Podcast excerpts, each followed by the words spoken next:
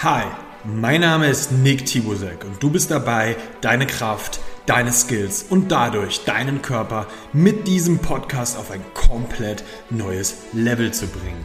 In diesem Podcast lernst du nicht nur, was nötig ist, um erfolgreich zu trainieren, sondern auch, was du brauchst, um langfristig gesund zu bleiben. Als Calisthenics-Athlet und Coach habe ich einige der besten Athleten der Welt trainiert und werde dir zeigen, welche Details wichtig werden können und wie du lernst, die Säulen aus der richtigen Planung, Technik und Mindset effektiv für dich anzuwenden, um zur besten Version deiner selbst zu werden. Denn dieser Podcast ist eine Kombination aus fundierten wissenschaftlichen Erkenntnissen, Praxiserfahrung und persönlichen Anekdoten, die richtig angewandt dein ganzes Leben verändern werden. Wenn du mehr Leistungsfähigkeit, Ästhetik, Skills und mentale Kraft für dich und dein Training willst, bist du hier genau richtig. Denn hier erfährst du, wie du genau das für dich möglich machst. Willkommen beim Strength and Skills Podcast. Walk the Walk. Was sind die Unterschiede zwischen einer Lower und einer halber Kniebeuge? Herzlich willkommen zum allerbesten Podcast der gesamten Welt.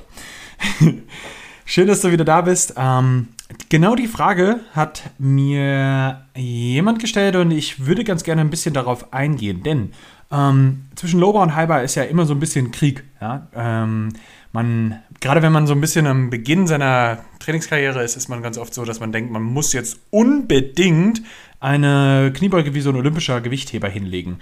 Und ähm, dann würde am Anfang immer erstmal so ein bisschen die Lower-Kniebeuge so ein bisschen gehatet, so, oh, das machen nur die Powerlifter, die lehnen sich nur rein, das ist nur ein Good Morning und sowas. Und äh, ich kann den Hate auch verstehen, habe ihn lange Zeit äh, auch selber ein bisschen ähm, geführt, äh, muss aber selber sagen, ich beug selber wettkampfbedingt definitiv Lowbar, ähm, fühle mich in der Lowbar auch relativ wohl, muss ich sagen. Ähm, und muss ganz klar sagen, die Loba ist definitiv meine stärkere ähm, Beuge. Und ich sehe das auch mit den allermeisten, und ich sage das auch sehr mit Bedacht, nicht mit allen, aber mit den allermeisten Athleten, die ich betreue. Ähm, aber ich sehe das auch bei, also jetzt nicht nur Wettkampfathleten, sondern auch bei den Leuten, die ich so betreue, die, ähm, die ganz normalen Leute, ne? die jetzt nicht unbedingt da voll auf die Leistung gehen oder so. Für die ist oftmals, nicht immer, aber oftmals die äh, Lowerbeuge definitiv die stärkere. Ähm, und jetzt muss man ein bisschen schauen, was ist denn die sinnvollere Kniebeuge? Und ähm, da muss man ganz klar sagen, in den allermeisten Fällen muss man hier vielleicht erstmal schauen, okay, ähm, was ist der große Unterschied? Und da können wir jetzt ein bisschen einsteigen, denn in der Lowerbeuge ist auf jeden Fall erstmal die Handelablage ein bisschen tiefer. In der Highbar hast du die ja oben auf deinem Trapezius oben aufliegen. Ja? Ähm, Im besten Fall hast du mit deinem, mit deinem Trapezius ein, ein, ein ja, so ein, so, ein, so ein Kissen gebildet und da liegt die Handel drauf, sodass es nicht auf der Wirbelsäule aufliegt und da dann irgendwie mies auf dem Knochen aufliegt und wehtut, sondern ordentlich auf dem Muskel. Ähm, in der Lower-Kniebeuge hängt die Langhantel auf jeden Fall ein Stückchen weiter unten. Ähm, für mich ist das meistens so, ich habe aber auch eine relativ hohe Ablage, muss man dazu sagen, ähm, so auf Höhe meiner, meiner Rear Delts, ja. Das heißt, äh, so in dieser Kuhle da hinten liegt das bei mir auf. Man kann noch ein bisschen tiefer auf jeden Fall gehen. Ähm, ich persönlich mag es dort am liebsten und dementsprechend fühlt es für mich gut an. Ähm, man muss da an der Stelle halt auch sagen, ähm, das sorgt natürlich sofort dafür, dass du dich ein bisschen mehr vorlehnen musst, denn ansonsten würde dir die Langhantel natürlich auch den Rücken runterrutschen. Ja, wenn du dabei sehr, sehr aufrecht bleibst, du wirst dann schon merken, so, das hat schon seinen Grund, warum dabei viele Leute äh, Handgelenksbandagen tragen, weil dann doch auch relativ viel Gewicht auf den stabilisierenden Händen aufliegt. Ähm, das hat schon seinen Grund so, ne? Und wenn du da einfach, keine Ahnung, 170, 200, 200 Battstich äh, Kilo drauf liegen hast, dann hast du ganz gerne Handgelenksbandagen an. Das hat dann nichts mehr damit zu tun, dass das Gelenk nicht stark wäre oder sowas, sondern wirklich, ähm, an der Stelle muss man wirklich sagen, das ist, ist es blöd, das nicht zu machen, ne? Ähm, alright, kommen wir auf den nächsten Punkt. Ähm, du siehst schon, du musst dich ein bisschen mehr vorlehnen, damit nicht zu viel auf deinen ähm, Armen liegt und dir die Langhantel nicht den Rücken runterrutscht. Das ist schon mal erstmal der erste Grund. Die zweite Sache ist, ähm, es heißt jetzt nicht nur, weil dir die Langhantel den Rücken runterrutscht, sondern weil es einfach mehr Sinn macht auch. Denn in der Low-Bar-Beuge wirst du definitiv ein bisschen weniger Knievorschub benötigen. Ähm, man muss aber hier an der Stelle auch sagen, dass ähm, wir wollen ja, wir reden jetzt erstmal grundsätzlich von einer grundsätzlichen Tiefe auf jeden Fall die 90 Grad zu erreichen. Also dieses klassische, ich muss mit meinem Hüftgelenk ähm, auf jeden Fall bei dem, bei dem Knick der Hüfte auf jeden Fall auf Höhe des Knies oder ein bisschen darunter sein, um eine valid Kniebeuge zu haben. Ähm, so, um dahin zu kommen, brauche ich in der Low Bar Kniebeuge auf jeden Fall weniger Knievorschub. Ähm, das ist aber auch ganz klar, weil ich in der Halber-Kniebeuge muss ich ein bisschen mehr Knievorschub haben, denn ich bleibe in der Regel ein bisschen aufrechter. Ich habe in der Halber-Kniebeuge grundsätzlich ein bisschen offenere äh, Winkel, ähm, habe aber auch die gleiche Tiefe bei offeneren Gelenkswinkeln und muss an der Stelle ähm, auch sagen, wenn du die Halber-Kniebeuge beugst, ist das natürlich grundsätzlich jetzt erstmal ein bisschen leichter Tiefe zu erreichen. Ähm, warum ist das so? Ähm, weil du an der Stelle schlichtweg auch ein bisschen weniger ähm, Weichteilhemmung hast, wenn du die Halberkniebeuge machst. Und das ist auch ein ganz relevanter Punkt, warum du dort einfach schlichtweg äh, mehr Kraft in der Regel auch brauchst in der Halberkniebeuge. Ja?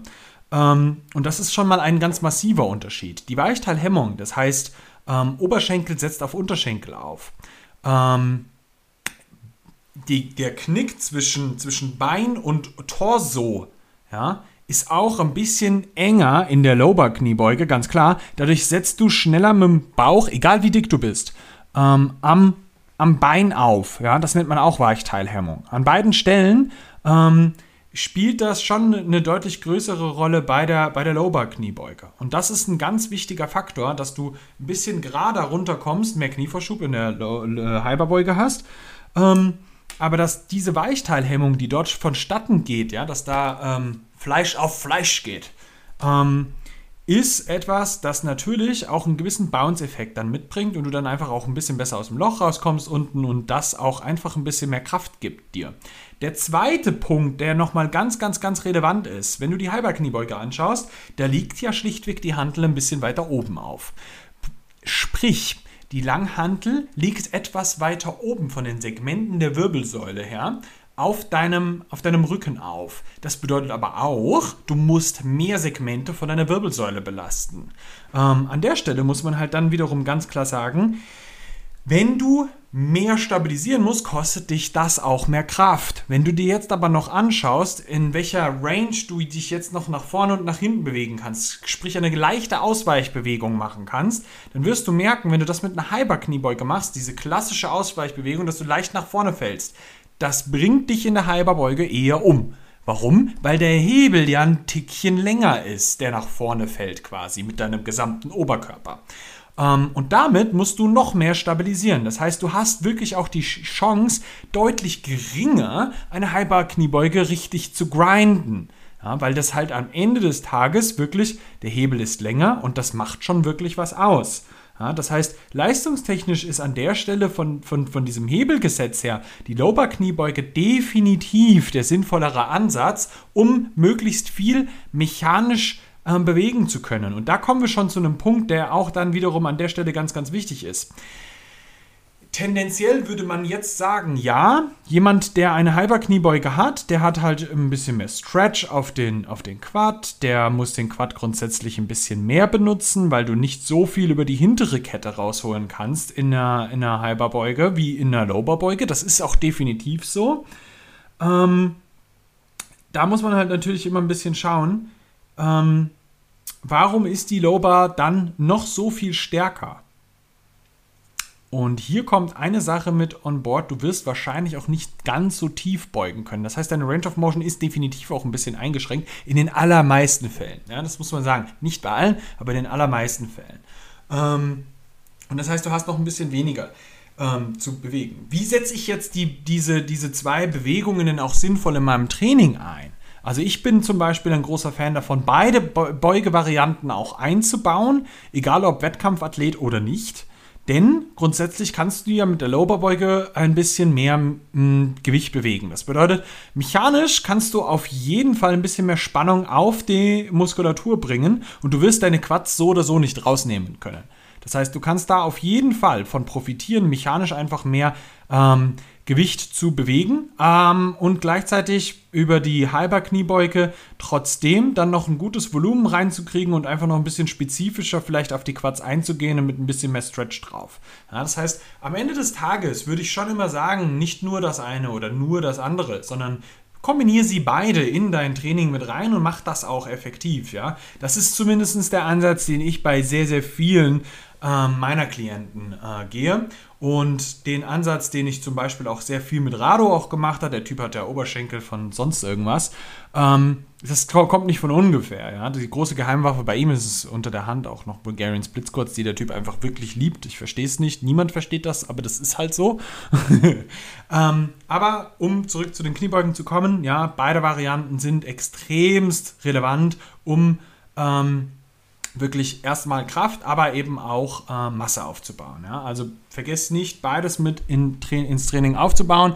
Wenn du Hilfe dabei brauchst und ähm, vielleicht auch technisch noch mal ein bisschen besser was dabei umsetzen willst, äh, kannst du super gerne Kontakt zu mir aufnehmen. Ja, sehr wahrscheinlich kommt dann auch ähm, unser Coaching-Programm für dich in Frage. Ja, Strength and Skills ähm, kannst du auf jeden Fall mal abchecken auf Instagram und ansonsten ähm, würde ich dir schon mal einen guten Pump, ein gutes Training und ganz viel Spaß beim Beugen wünschen. Bis dahin, ganz liebe Grüße.